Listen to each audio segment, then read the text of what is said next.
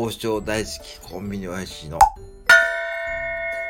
王将言葉講座第9回でございますね。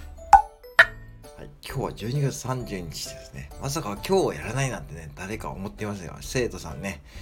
えー、そんな方いませんよね。もしかしてね、もうのんびりね、年末休みで仕事納めでね。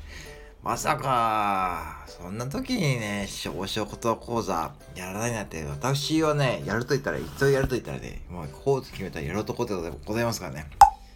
はい。では早速ね、いつもどやれるようにね、ちょっと練習しますよ。今日の単語はですね、えー、皿うどん。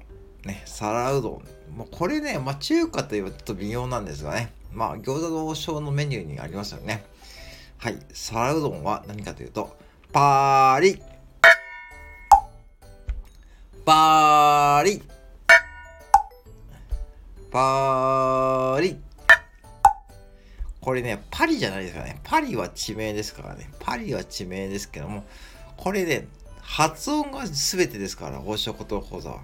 あのね、発音がなぜ重要かというと、もし発音が間違えていたら、あなたが注文したオーダーがですね、通りません。厨房に通らないです。ってことはね、いつまで経っても来ないと。メニューがやってこないとね、そういうじれったい時間をね、過ごすことになるんですよね。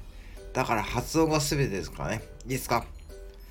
パーリパーリパーリパーですよ。パー、うん。まずいいですか？パーリパーリパーリってことでね。じゃあちょっと、じゃあ応用編ですね。じゃあ、パイ、サラダ、サラダの、えー、一人前ですね。これはもわかりますね。パーリ、イガ。パリ、イガ。パーリ、イガ。はい。じゃあ、パーリとですね。天津飯二人前ですね。はい。天津飯覚えてますよね。天飯ですね。天飯。天飯ですよ。はい。じゃあ、いきますよ。パリ、イガ。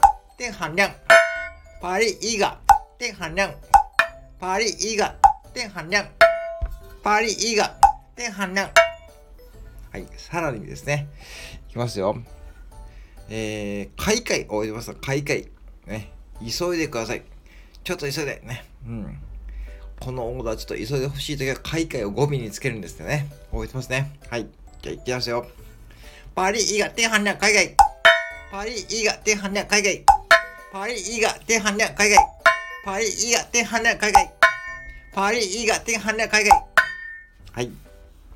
といことでございましてですね。今日はサラロんやりましたからですね。はい。ぜひね、今日もですね、復習しながらね、年末を迎えてください。